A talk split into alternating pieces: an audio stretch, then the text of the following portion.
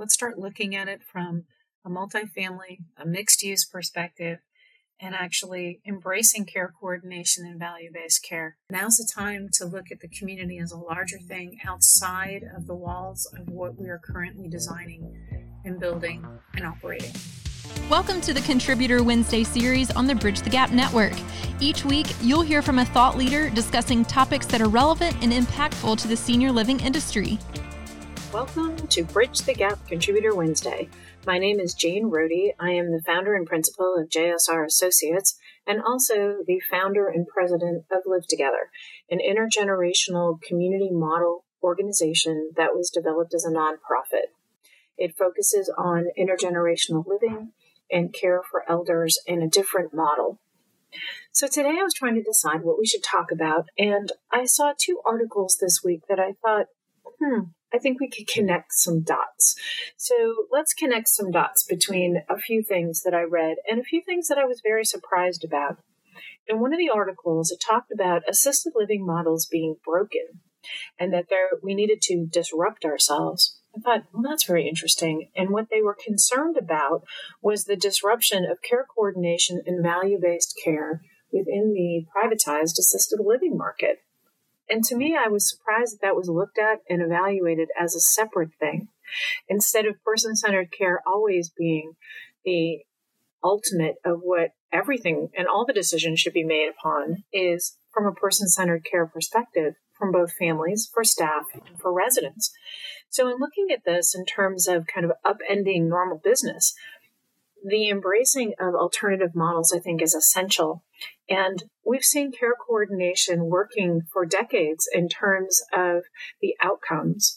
The regulations and the reimbursements have not kept up with care coordination and the payment of that service.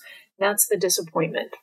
Thought it for sure during Obamacare that we would have actually gotten care coordination would have been something that was funded, which I think would have helped with not only value based care, but just the outcomes in general. Because we know that services are one side and the senior or elder and the family is on the other side.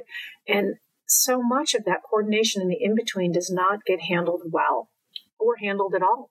So if someone's being discharged from the hospital and there's not a full sequence of what happens, what's the home evaluation, how are they going to do when they get home, do you have the care and service you need when you get home, and ultimately, do you have food available, do you have someone to stay with you? All of those different components that happen through care coordination that need to occur to provide a healthier outcome and a more positive outcome for everybody involved. The other piece that I saw was a large multifamily developer was going to pivot to senior living community development. And I thought to myself, wow, if you're already in large multifamily, you are in senior living. For me, if you were looking at multifamily, that also means you're looking at intergenerational or multi generational at minimal within that community. If you added that care coordination to a multifamily building, that could not only positively impact older adults that are living there, but could also positively impact everyone who lives there the single mom who has a child and the child is sick that day and before she goes to work there's definite issues and what do you do? If you had a care coordinator or someone there and we look at a lot of hmm, i'll say sexier titles things like concierge or a wellness uh, health and wellness or wellness uh, concierge someone who's there to help someone there who helps coordinate what you need. So it's not only the care service specifically that you may need, it might be the means to get there addressing IADLs, but that's IADLs for everyone. So if it's a child care issue, if it's an adult care issue, if it's a specialist issue, if it's transportation, if it's meals for a certain number of days because you have an illness or you have um, something temporary like a hip replacement recovery or a knee replacement recovery. That coordination of care that we talked about earlier, that seemed to be a bit in the fearful bucket for the assisted living developer, was interesting to me because for me, a large multifamily can be easily transformed into something that's an intergenerational model simply by evaluating your property management staff. So if you start looking at the staffing models and figuring out what's going on there, we see that uh, in buildings I've worked in in the city of Baltimore, Often they would have a property manager and then an assistant property manager. We replaced that assistant property manager with a nurse or a social worker or even an OTPT or was able to do those three as the triad of care to do coordinated care, amazing things could happen within the building. We saw less hospitalizations or deaths. We saw all kinds of good outcomes that could come from that at a relatively reasonable cost.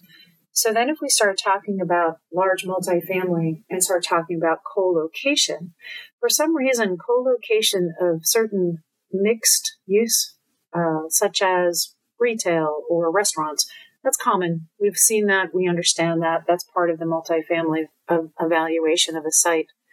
But what if you were looking at multifamily a little bit more broadly, thought about it from a health and wellness perspective? We see buildings that have fitness centers, and then they have someone who's actually the fitness trainer that can be hired by those that live in the multifamily uh, building. So they've, they've made relationships and they've vetted the relationships for you as a tenant, but they allow you to have access to the service. So if we start looking at mixed use as why isn't the home health care agency within those multifamily settings?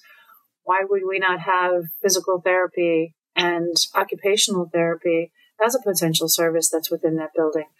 And whether that's an outside operator that is paying rent within that space in a mixed use setting, or it is the operator themselves that provide those services, that creates a continuum of care. It's a different way of looking at it. You're not looking at segregating, you're looking at integrating. And so that inclusivity gives you a whole different view of how you can evaluate whether multifamily becomes senior living and why have we dictated it as senior living instead of just living? You look at different people living together, it's never been normal for any of us to be age segregated or segregated in any way. And so when we start looking at that and the ageism that can be attached to that, think of the value to not only a younger child or a family member or a millennial or anyone and an older adult. If someone had a, a care need and it was for a child and an elder could provide that service, why would you not want to identify that within your multifamily building to support those that are living there? So when we start looking at it, I just thought it was interesting that one wanted to pivot from multifamily to senior living when the reality is is that they could easily become senior living if you use the senior term. Um, but basically, you would be looking at the co location of different services.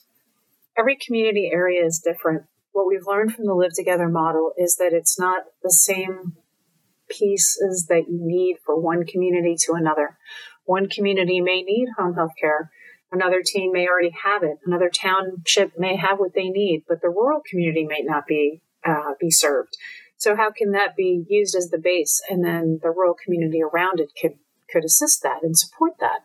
So when you start looking at things on a broader scale and more specific to the grassroots of the needs that are in a local area, and give a much better idea of how and what mixed use and multifamily can mean.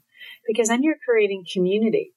And that community is not dubbed senior or young or I don't know, any other term you want to use for creating ageism and segregation and separation of people by ages. So, what if we just looked at it as living and figured out what the community needed to support all ages?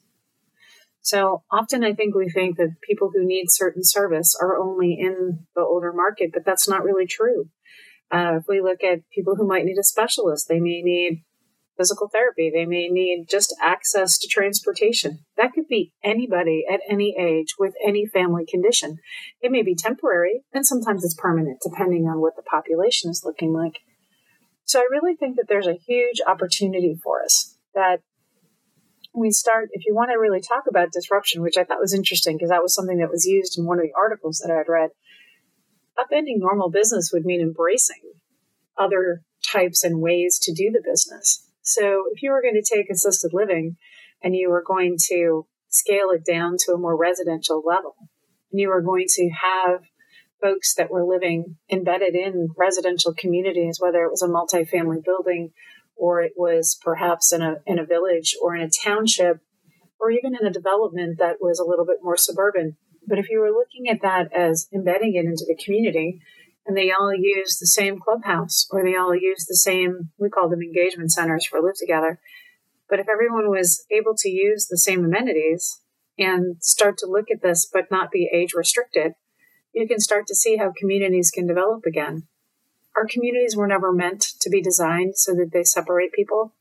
And so the opportunity to bring all those together is, is something we could truly do that would be a positive disruption. I think sometimes we think the word disrupt means negative, but disruption can be good.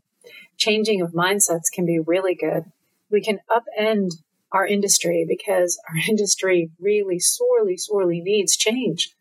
And when we look at the senior living marketplace overall, there's so much opportunity. So whether it's mid market, and if you think about multifamily, and you think about multifamily being at a median price point, and then you think about what are the multi uh, tasks and multi type of housing amenities, I guess I would call them, or services, if you could couple those together within the multifamily world and making the mixed use work, then you would be opening it to the whole community. So the whole community at large would have access to those services, whether it's a cafe or it's a restaurant or it's the physical therapy or the fitness center or whatever is missing in the community at large, you make that available to all the residents that live there. Therefore, you can support the various amenities, but you can also make the services not so broad brush that they have to include everyone. So everyone has to do the same service. That's very expensive. If we can back that out to provide the service more on an individualized basis, the irony of that is it can be much less expensive because you're opening it to a larger group of people. And so I think that that is one of the problems too, is that the, it's not only isolation and the opportunity for socialization, but it's also this idea that we specialize to the point where more people cannot use or access the service and amenities. we can allow more people to do that, then we spread the costs across that. And then the amenities are available to those who need them at a more mid mid market point or price point. So as we look at it, I guess what I would express and ask all of you to think about is go ahead and disrupt. Be creative not only pivot the model, blow it up, look at it, evaluate it, pull it apart. We have to do this now because even my more optimistic colleagues who run amazing communities, who are amazing innovators, we've had conversations about the nursing home industry and the outcomes are not good. With the extra penalties that are being put in place, with the extra requirements that are required, but no additional money from the reimbursement side and CMS, but let's punish and not reward. The problem is with that is that we cannot survive in the market that was already so damaged and having trouble. So now in trying to achieve that and make it better, where are those older people going to go for service? So we have to look at different models. We have to look at a potential international or intergenerational, I'm sorry, internationally we are doing it, but intergenerational models. Because if we can really think through this, we've seen different community models work very well on the international stage. So, can we couple with that some of the lessons learned and start thinking through how would we care with care for people if we didn't have a nursing home or we didn't have our standard larger assisted living? What would it look like? What could we do? How could we reinvent? So it's not really a disruption then, it's a reinvention. And I think if we can focus on the interventions and the opportunity for innovation, times now. We really need to do this now. And it's not only for our our loved ones, but it's also for the families, as many of us have been experiencing. And it's also for ourselves and our children. So let's start looking at it from a multifamily, a mixed use perspective, and actually embracing care coordination and value based care. Because so let's start looking at it from a multifamily, a mixed use perspective, and actually embracing care coordination and value based care because that's what we need to do. And if we couple that with supporting our staff and workforce development and recreating what is it like to work in our marketplace and can we create a pathway for people to be trained, adequately trained, paid well. Find out what the services are that the staff need, whether it's housing or it is childcare, fulfilling some of those needs in that mixed use opportunity gives you an opportunity to co-locate services that everybody can use. So I think that now's the time to look at the community as a larger thing outside of the walls of what we are currently designing and building and operating. Connect with me at btgvoice.com and thanks for your support and listening because we can only do this as a team collaboratively and cooperatively. So thank you very much. I hope you have a wonderful day and a wonderful week. Thanks for listening to the Contributor Wednesday series on the Bridge the Gap Network.